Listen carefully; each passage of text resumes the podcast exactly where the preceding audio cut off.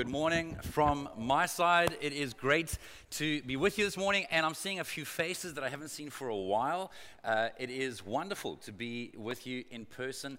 Um, I want to just give a bit of a disclaimer and not an apology as much as just to, to ask you to bear with us, those of you that might be joining us for the first time today, or if you're joining with us online for the first time. We are um, sort of on the back end of a series that we've been doing um, that, that is somewhat complex and it can be a little bit controversial. It can be a little bit sensitive because we are talking about the person of the Holy Spirit, the third person of the Godhead. And that's why the uh, title of the series is Familiar Stranger, because for so many people, and I'm talking about actual followers of Jesus, so, so people that would consider themselves to be Christians, um, he, he does tend to be a bit of a stranger.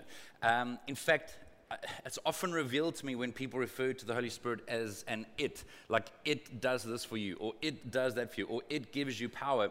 Which I don't know about you, but if your husband or wife or mother or child referred to you as an it, you'd probably clap them into next week.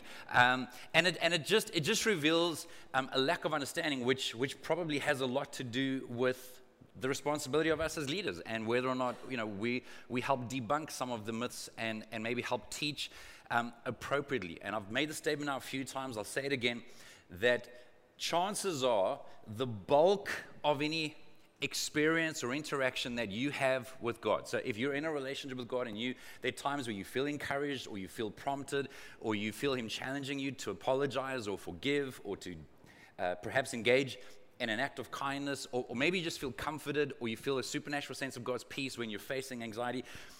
Most of the things that we uh, would consider or would put under the umbrella of talking to God, hearing God, experiencing God, chances are the vast majority of that is actually our interaction with God's Spirit, the Holy Spirit. He is a He in the sense that He is a person. And so, just to kind of recap some of the thoughts that we have uh, gone through over the last few weeks, by the way, um, we, are busy tackling spiritual gifts just so that we don't uh, slip past this slide. Uh, I'll unpack this a little bit more in a moment. But for those of you following on the YouVersion notes and those of you that are joining us online and maybe you're taking a look at the notes uh, in the tab, there are four particular passages of scripture in the New Testament that refers in, in particular to the gifts of the Holy Spirit or spiritual gifts. And that is in uh, Romans 12, 1 Corinthians 12, Ephesians 4, and 1 Peter 4. So we're not getting to unpack every element of every scripture every week, but just in case, in fact, I'd encourage you to go in your own time and just to read through those chapters Romans 12, 1 Corinthians 12, Ephesians 4, and 1 Peter 4. But couple of recaps very quickly. Number one, he is a person. I've mentioned that already, which means that that actually speaks to the fact that we get to enjoy a relationship with him we get to appreciate and allow Him to, to fill us with love, joy, peace, patience, kindness. He offers power. Power doesn't have to be dramatic. It doesn't have to be noticeable to other people, although chances are over time it will become noticeable. So, the more loving you become, I think the more people will notice and appreciate that about you, um, or the more peaceful you are when everyone around you is falling to pieces and, and is anxiety ridden. And, and even though the circumstances haven't changed, there, is, there seems to be a supernatural peace about you. Those are some of the examples that, that are referred to when we talk about power. It doesn't only have to be the dramatic, although I don't know if this is weird for some of you, but there are times where it is dramatic in the sense of, I mean, a few years ago, and we'll talk a little bit more about this next Sunday. But a few years ago, I think it was on, our, on my last trip to Zambia, where we actually showed a video that was sped up. Um, is, that, is that what you call time lapse? Okay, so where it was sped up, where, where, where, a group of people, I'll explain more next week, but, but felt a particular burden to pray for a lady where one leg was very, very clearly shorter than the other. We're in the village, it is incredibly remote, very rustic, and if you watch the video, you literally, without, without her moving, without anything else happening, as, as the team are just praying for her, nothing, no one's shouting, screaming, performing, doing any rituals, just as they're just asking God to heal her, as the time lapse goes on. So to the naked eye, you wouldn't see it, but as the time lapse goes on, you literally see the one leg extending and lengthening next to the other. I'm saying there are times where there is the dramatic and I think that even at our core, even if you're not in a relationship with God, there's something in you that tends to believe that maybe there is extra power than just what we're able to do in the natural.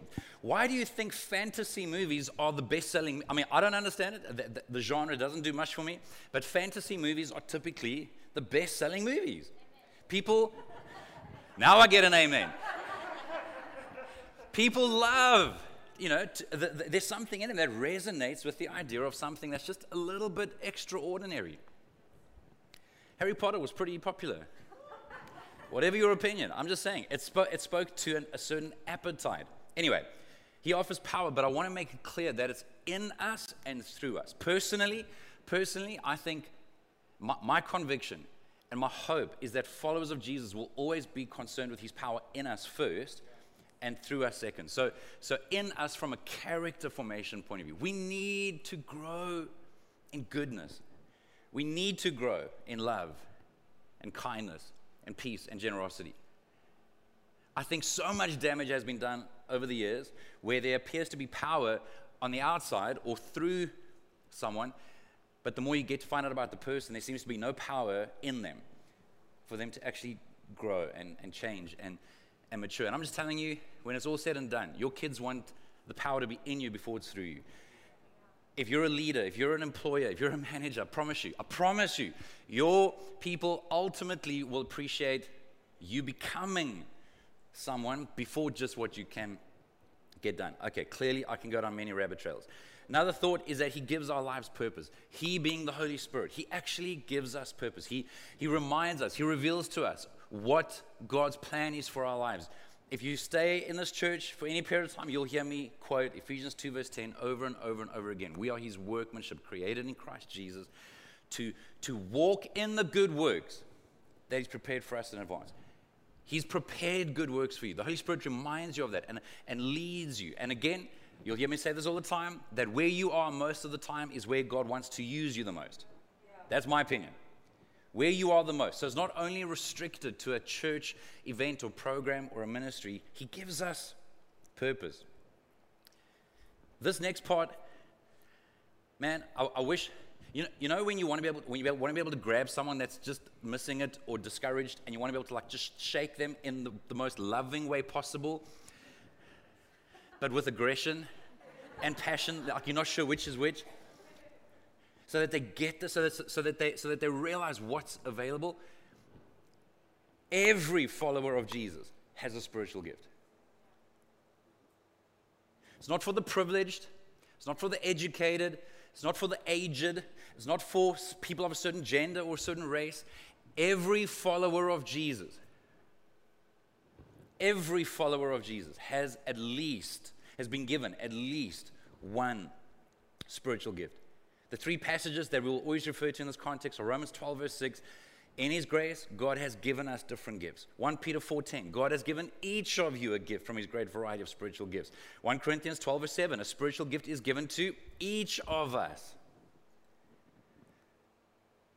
You don't have to be able to understand Greek or Hebrew. Just read the English. Okay? You've been, if you are following Jesus, you have been given a gift. Now, what messes with our heads is the fact that we will often not feel qualified. In fact, in fact, I would, I would say that it's not a bad thing for you to sometimes feel unqualified, to realize that God is entrusting something special to, a, to an imperfect vessel. Yeah. That, that should keep us humble. It should also help us to maintain an attitude of humility to others that have got a spiritual gift, but where they're still growing in character and where maybe they're imperfect. John Thompson, in his book Convergence, said that God wants to use his gifts through us while he continues to work on us. Can I say that again? Because there might just be someone here today that actually needs to let that sink in. Maybe you don't need to hear anything else today. Maybe you just need to hear the fact that God might actually still work through you while he continues to work on you. Yeah. That's n- please don't misunderstand. That is not an excuse to not care about our character, to not care about integrity. There's a, there's a huge difference between, between imperfection attached to humility that is wanting to grow and imperfection that's attached to self righteousness. that is arrogant and unteachable and, and feels elevated because of God's gifting. That is dangerous. Dangerous. And some would argue that that's what God Satan kicked out of heaven. Just saying. Tyler Staton made a, a, statement in one of his sermons, is another pastor from, from another church, saying that Jesus is not afraid of empowering the disqualified. He's afraid of putting authority into the hands of those who have bought the illusion that they are qualified. God entrusts his power to fumbling messes with egos and mixed motives. So, what's your excuse?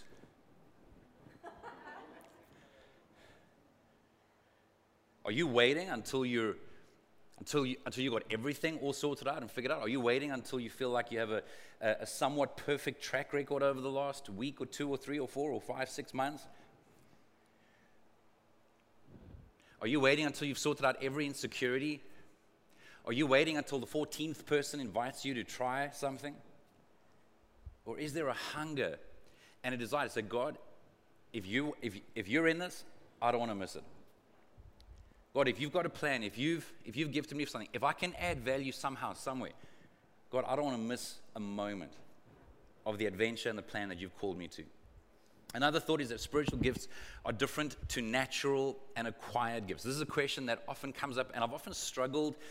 I, I don't know why, but I've often struggled to answer this question. But the best way that I can describe this is that natural gifts are those things that you're born with okay? Those things that you just want to bless other people over. Like, bless you that you're so naturally gifted at math. Did you ever have that friend?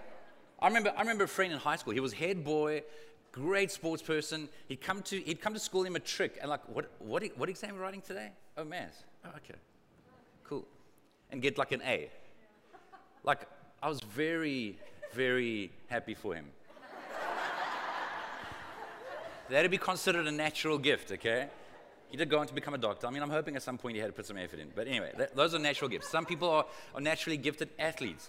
Um, again, I mean, I, I had friends that, uh, or people that, that swam with me in high school where the, where the sister at 14 was swimming uh, at the South African adult woman competitions.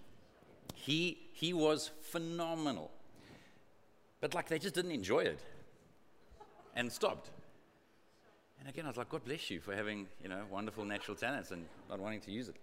But, but, but there are natural talents. Maybe you've been given charisma. Maybe you have a gift for music. Some people can just pick up stuff and just learn music. Others, others may appear gifted, but, they've, but, but you don't know that they've worked for 10,000 hours added. Maybe you're human, maybe you're charisma. Anyway, so those are those natural gifts. Acquired gifts are where you've had to work at it. So that is the muso that has put in 10,000 hours. That, that is the person that has doggedly committed to a certain line of education. Or maybe you, you have a high EQ and you've committed to learning how to work on relationships and, and lead well and be sensitive and be self aware. There are things that we can learn. You can grow in leadership, you can grow in administration, you can grow in you know, certain skills, but it doesn't necessarily mean that that, that is a spiritual gift. A spiritual gift is something that has not been learned, it's been given and assigned, but it can be developed. And I think that that is what can sometimes be confusing for us. Whether you like this or not, you don't get to choose your spiritual gifts. And they, and they have nothing to do with you. Your spiritual gift, if you're a follower of Jesus, is to bless others, is to contribute to the body of Christ, to building his kingdom and to bringing glory to God. There's nothing selfish about that. It is to contribute. And when you don't contribute, there should be a gap. Bruce Bugbee, in his book, What You Do Best in the Body of Christ, defines spiritual gifts this way Spiritual gifts are endowments or special skills given by God that enable us to make a unique contribution. They are not natural talents, but divine abilities that enable us to do ministry. So, so the, the key factor, the factors are that it's given, and that it is to actually have a ministry effect. It's to actually have an effect on people's lives, on, on something that is life giving. So, for example, you can be a teacher that teaches math, and, and, and that is. That is deeply appreciated, and you might have worked on that skill. And so someone learns how to work math, but, but that doesn't, in and of itself, bring life and hope and, and freedom necessarily. But then you might have someone that's got the spiritual gift of teaching that is able to unpack passages of scripture where light bulbs go on. There's increased hope, there's increased motivation to actually walk in God's purposes with an increased confidence that He will do what He says and that it works. That's, that's different to the natural gift of teaching. Another thought is that motive matters. Even though God uses people with mixed motives, I just want to encourage and remind you that motives matter. We need to check our hearts, we need to check our motives. Character matters. Let love be the measure. Gifts, spiritual gifts, are the choices that God makes when He enters our lives. But spiritual practices that help us mature, those are our choices in following God. So the gift is His choice, but us actually growing and maturing, that's our choice. And then serving, I couldn't make, I, I don't know how to make this more clear. I want to emphasize this. Serving is not restricted to our gifts. Serving is not, re- try that at home. Hey, will you take the rubbish out? Um,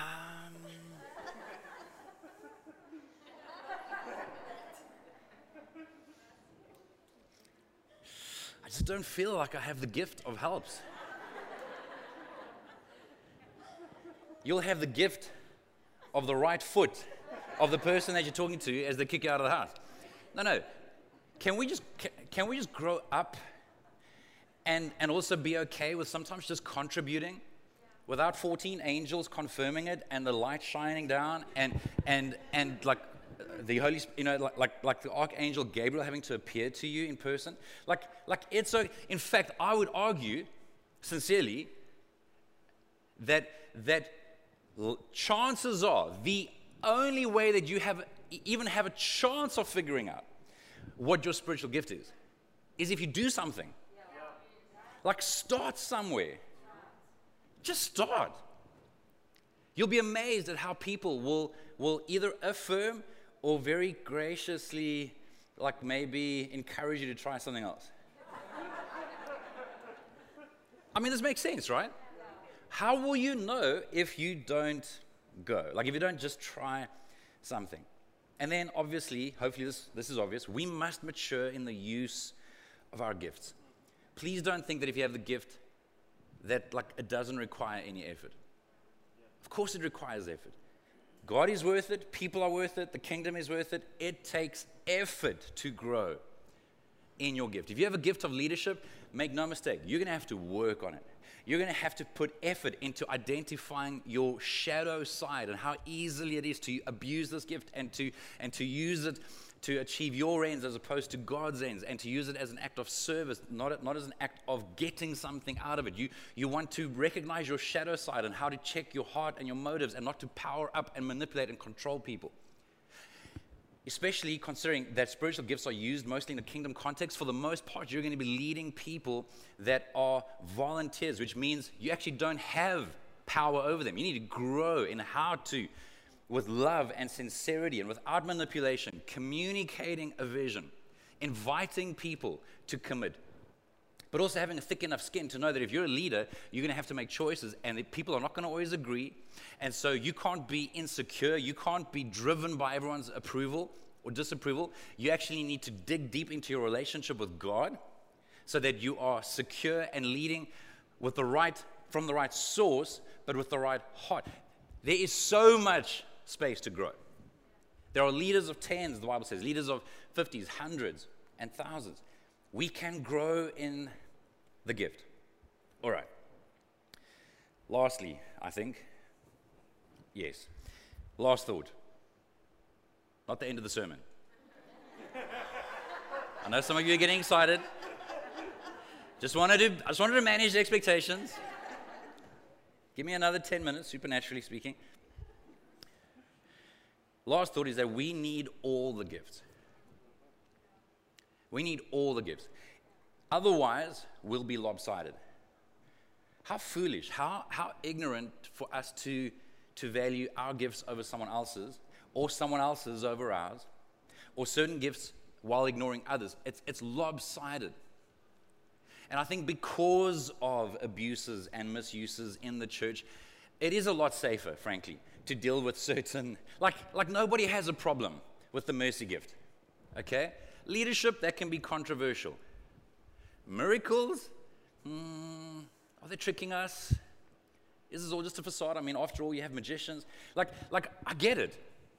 So, so we need to increase our capacity for, for all the gifts while being very sensitive to God. So last week, Tammy spoke about the love gifts. I, I really would encourage you, to, if you weren't here, to go and download the podcast or watch the, the video on, on YouTube. But the love gifts um, are ultimately how we manifest the love of God in practical ways.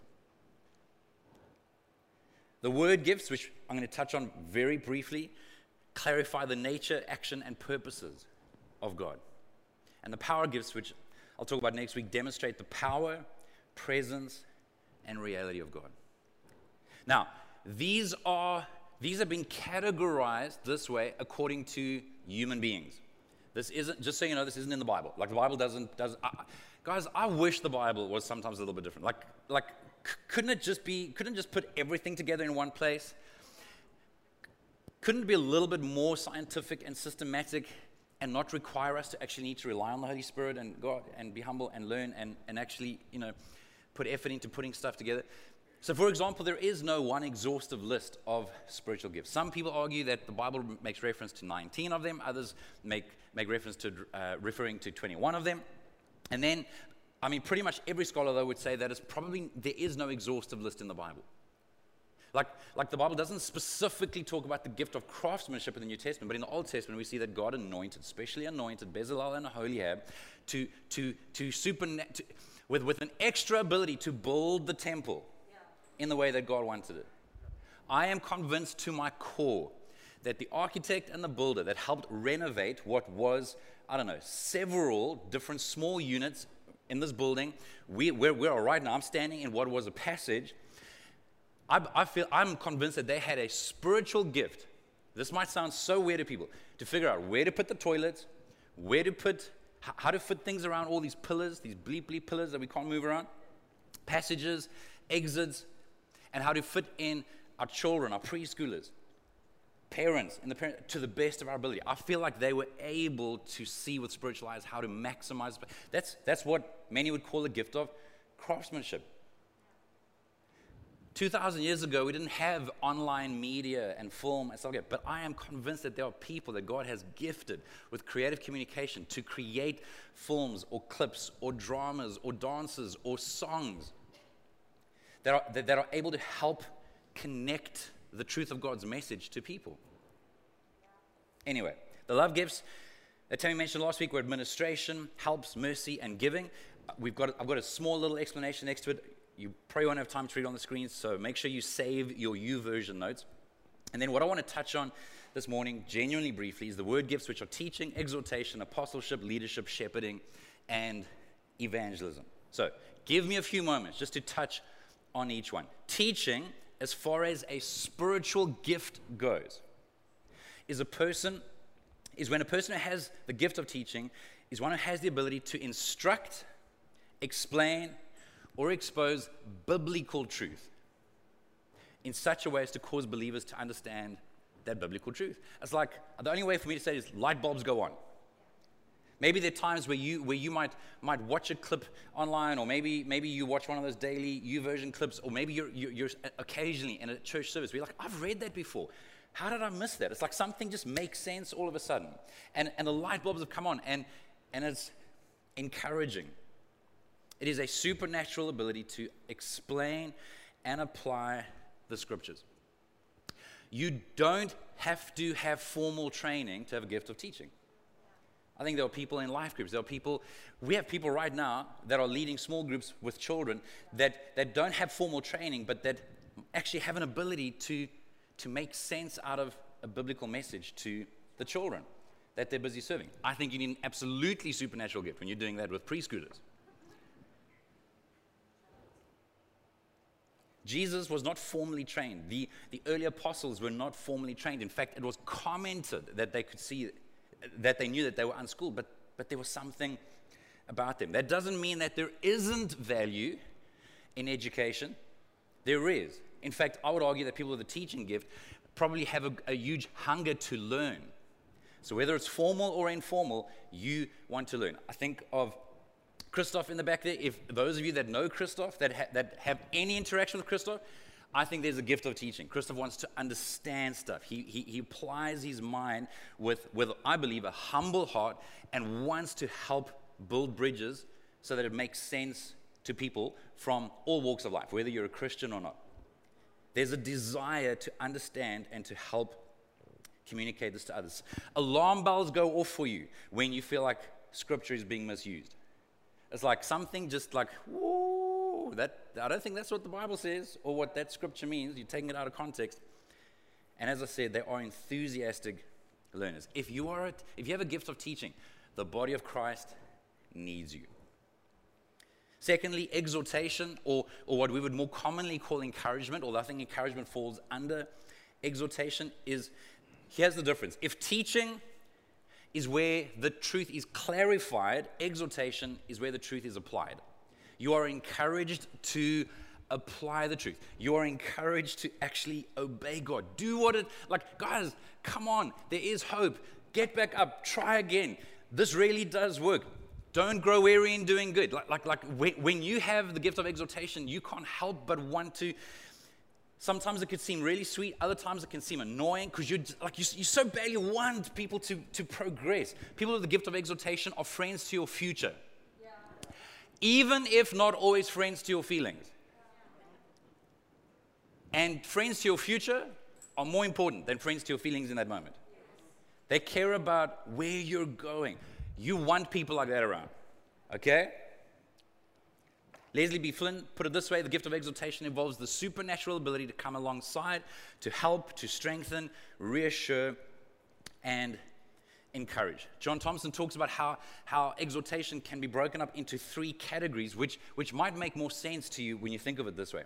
That it can either come alive, this gift can come alive when you correct, so that is to rebuke gently, or to encourage, or to comfort. Sometimes you're comforting, sometimes you're just encouraging, and sometimes you're like, like, like there's, a, there's a gentle but clear way that you're. Like, have you ever had someone speak to you, you felt like you had a hug, but afterwards you're like, I think they just, it's, it's, like, have you been to a chiropractor where, they, where, they, where, where they're holding onto you pretty tight and then all of a sudden it's like a, and it's like, I think he just did something to my skeleton. But he's realigned you. I'll never forget the first time I was in the waiting room when Sue went to, to, to the chiropractor. I think. I think I was in the waiting room. And if you've ever been to a chiropractor, I hope this isn't dodgy, that chiropractors isn't like a controversial. Anyway, um, uh, and, and he had to adjust her neck. I think the neighbors 15 minutes away heard Sue, heard Sue scream. She, she got such a fright at, at anyway. But, but that, is, that is a correction. But again, if you're growing in that gift, then you're very careful not to manipulate. You're very careful not to control. You're very careful um, to, to, to sense whether or not you have permission so that you're not just interfering. When, as you're growing this gift, again, you need to be very secure that, that your faithfulness in the gift is not dependent on whether or not people thank you for encouraging or correcting. People won't often thank you for correcting them. And in today's age, 2022, you want to be very careful I mean, like, like you, need, you need permission, you need credibility. If you're going to offer, like, don't walk up to a stranger or don't walk up to, to a colleague at, at, at, work tomorrow because you, you think God gave you a gift of you know, exhortation and just start correcting people left, right, and center. You'll probably land up in hospital, okay? You, you need to have enough, you know, credibility. Anyway, there's a lot more I can say about that. I'm just telling you that if you have a gift of encouragement, we need you. You'll, you'll probably find yourself sending messages or, or verbalizing, you know, affirmation to people. You, you think about people. You, you, you, man, there's just, there's something, you, you can't understand what others aren't, like you think that's just being a Christian. It's not. You actually have a gift. And you, and you question other people's relationship with God when they're not also encouraging. No, no, that's because you have a gift. Number three is apostleship. And I, I, won't get into this into too much detail, but, but the, the single greatest idea here is that it's often someone with a gift for creating something new in a kingdom context.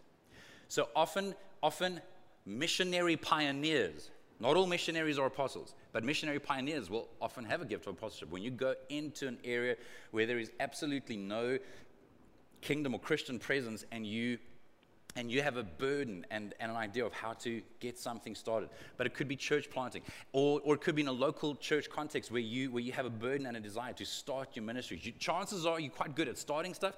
You're probably not the one that's going to stick around very long to maintain it year in, year out. In fact, that'll probably drive you to alcohol in a way that would not be helpful to you. Again, you have to grow in this. You, you, it'll often be connected to a gift of leadership. You'll need a thick skin. You need to be discerning. Number four, leadership is the divine enablement to cast vision. Like, this is probably the single most important word I'd say around the gift of leadership. There's, you actually have vision. You, you tend to care more about the crowd than the individual, and that could so easily be misunderstood. It doesn't mean that you don't care about people, it's, it's just that you probably care more about a group of people than, than what you are burdened for for the single. I mean, you care about the individual, but, but you want to help the whole group move somewhere. If, if Moses had, had only been concerned with one person coming out of Egypt, he might not have been able to lead the few million out of Egypt. It, uh, it's, again, there's so much wisdom needed, so much humility needed to appreciate the differences. The divine enablement to cast vision, motivate, and direct people to harmoniously accomplish the purposes of God. Did you notice that word harmoniously? Make no mistake, that's a spiritual gift. Yeah. Have you tried to work with people in a church context? It's like herding cats. Okay? I mean, we love it, but, but make no mistake. You, you, are, you are trying to get people to do something 100% voluntarily without manipulating, because that's cultic. When it's manipulation and control, that is from the occult. That's evil. That's from the other kingdom. So, so, so again, it takes mature, it takes maturity. Often you'll see a gap, you'll have a burden for something, but lots of people have burdens. They're called critics.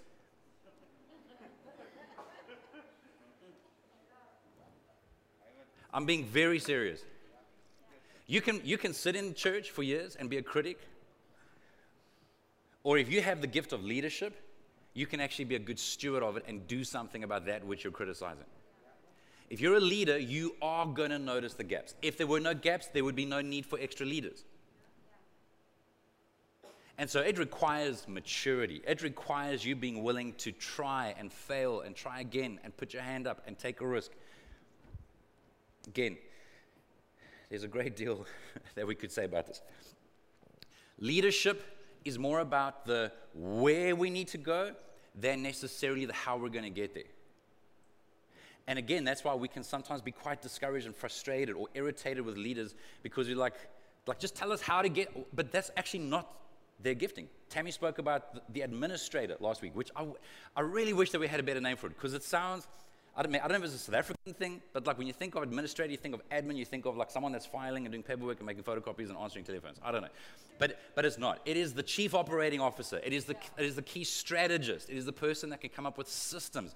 It's, it's, it's the person that has enough humility and, and, and, a, and a clean enough heart that knows that they don't have to be the point person leading, but they want to help make that vision come to pass. They want to help put wheels onto the vision and help that group, that team, that ministry, that church, that group, whatever, th- that social justice project actually make progress. Does this make sense? There's something in you that can see where we should be, where we are, and why we can't afford to stay where we are. That speaks to a leadership gift, and we need you. Second last one, very quickly, is shepherding or pastoring. Shepherding is a very biblical term doesn't sound all that sexy. It, it just means that you care for people. Okay? It's, it's, so, where, so whereas leadership might be a gifting that tends to focus more on, on, moving, a, on moving groups of people, someone with a shepherding or pastoring gift, um, someone that tends to care more for an individual or small groups of individuals. So ideally, a life group leader, a small group leader, someone, someone that is, that is um, maybe serving through the Connect area and they're committed to journeying with a new believer, someone that's just come to faith for the next 12 weeks because they really want to help them progress. That's probably someone that's got a shepherding or a pastoring gift. And we need hundreds of those. In all of the gifts examples I'm giving you, none of this has to do with title. You don't, we, we just happen to live in a day and age where people call certain people pastors. It doesn't mean that they are the pastors in the, in the spiritual gift sense. Churches that are going to be able to grow and love and serve and disciple people need tons of pastors that can walk with two people, three people, 10 people, 12 people. According to J. Robert Clinton, the pastoral gift is the capacity to exercise concern and care for members of a group so as to encourage them in their growth in Christ, which involves modeling maturity, protecting them from error, and sharing truth. We have another example, another definition in, in the YouVersion notes. I, I won't read that right now. But, but if you care about discipling, if you care about people growing as an individual, chances are you have the gift of shepherding or pastoring. If, you, if you're getting irritated because all these leaders keep talking about the goal and where we need to go, but like they don't often talk about the person, the individual, chances are you have a pastoring gift. Are you noticing how we need to understand various gifts so that we don't misunderstand people's hearts? Do you know that the greatest achievement for the enemy in a church context would be misunderstanding and disunity? Whereas the greatest goal, I believe, of the Holy Spirit when it comes to the church is not perfection, it's unity. It's loving one another anyway. It's putting up with one another anyway. It's forgiving one another anyway. The, and the more that we understand some of these things, the more we don't assume the worst. Last, last uh, example for today is evangelism. Don't get nervous. Okay? I know that the term has, again, it represents so many weird and, in some cases, terrible things around the world. But evangelism is the special ability to communicate the gospel message in relevant ways to unbelievers. I want to highlight certain words there. Again, it's a special ability to communicate. So it's not just to do good, you actually communicate good. You actually communicate the why, you actually communicate the gospel. You communicate the gospel message in relevant ways. So you, you know, somehow you just find yourself being able to adapt to people that are coming from a, a, more of an intellectual, apologetic point of view, or someone that is more just, just relational and, and experiential, or someone that, that is coming from, a, from maybe a different religious background. You're able to adapt into relevant ways. Now, now, where this is sometimes misunderstood is that, like with most of the gifts, we're all called to to, to be a certain way and to serve a certain way. So all Christians are called to be witnesses of Jesus. But not all followers have the gift of evangelism.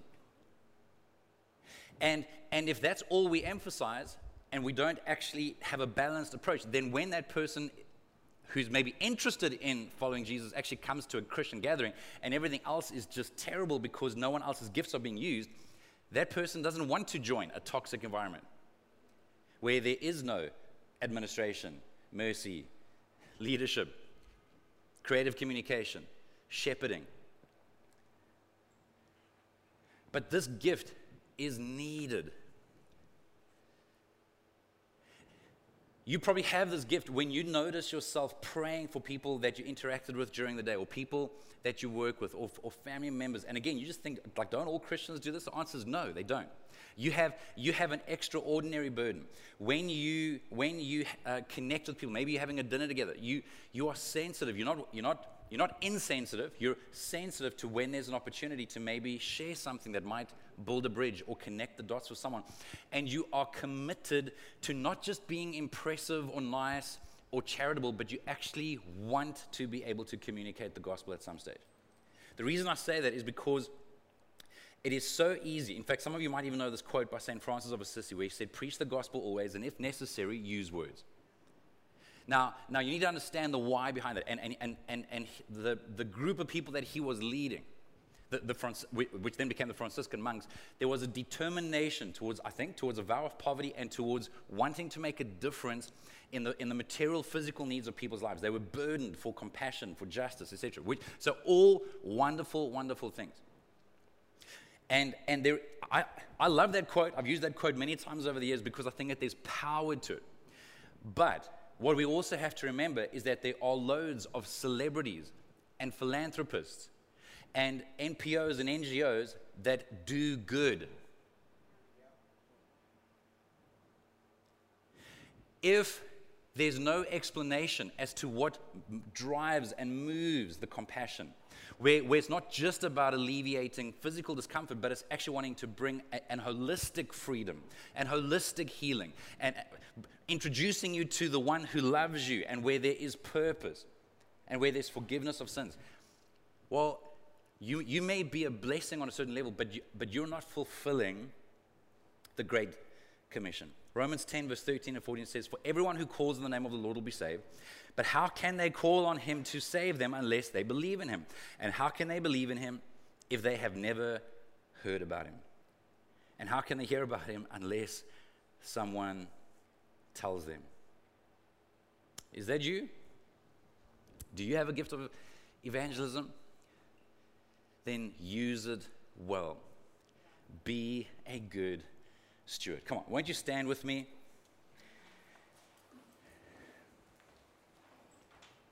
I want to invite you just for the next minute or so. We're going to wrap up in a moment. I want to invite you just to close your eyes. And if you're willing to do this, open your hands just kind of as a sign of surrender. You don't have to be convinced of anything. You don't even have to be a follower of Jesus to just even pray a simple prayer like, God, if you're real, if this stuff is true, because I don't know, maybe, maybe there's something that, that's like been stirring up in you. If this is real, if this is true, would you, would you reinforce it? Would you affirm it? Would you somehow confirm it in a way that, that is absolute for me? And for others of you, those of you that, that know that you're in a relationship with God, you know that you've accepted that forgiveness and you're trying to follow Jesus please can I ask you to simply ask God to reveal to you what He's putting into your hands and to help you to be faithful with it, to start where you are, not where you want to be, but to start where you are. And, and for the last group of people, maybe you know what those gifts are. You know what those burdens are. You know those things that get your attention regularly. And, and you actually know more or less where God is wanting to use you can you ask God to help you to serve Him well on a daily basis? That you would recognize and respond to His opportunities, to add value, to build up the body of Christ, to bring God glory, and to build the kingdom. And maybe, maybe there are some of us that are here that actually need to even apologize to God for burying the gift.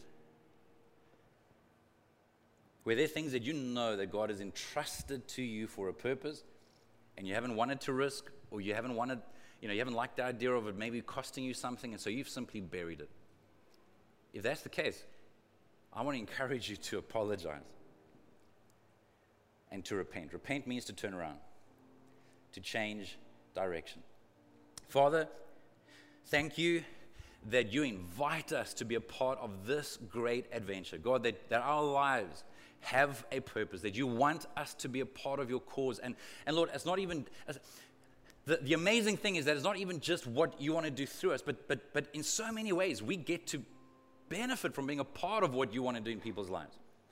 God, that, that you would use us, that we would get to be a part of a bigger picture that is committed to the communities around us, to the people that we work with, to the church that you've called us to be planted in. Lord, that we would get to be a part of something that might just matter for eternity. Lord, what a privilege.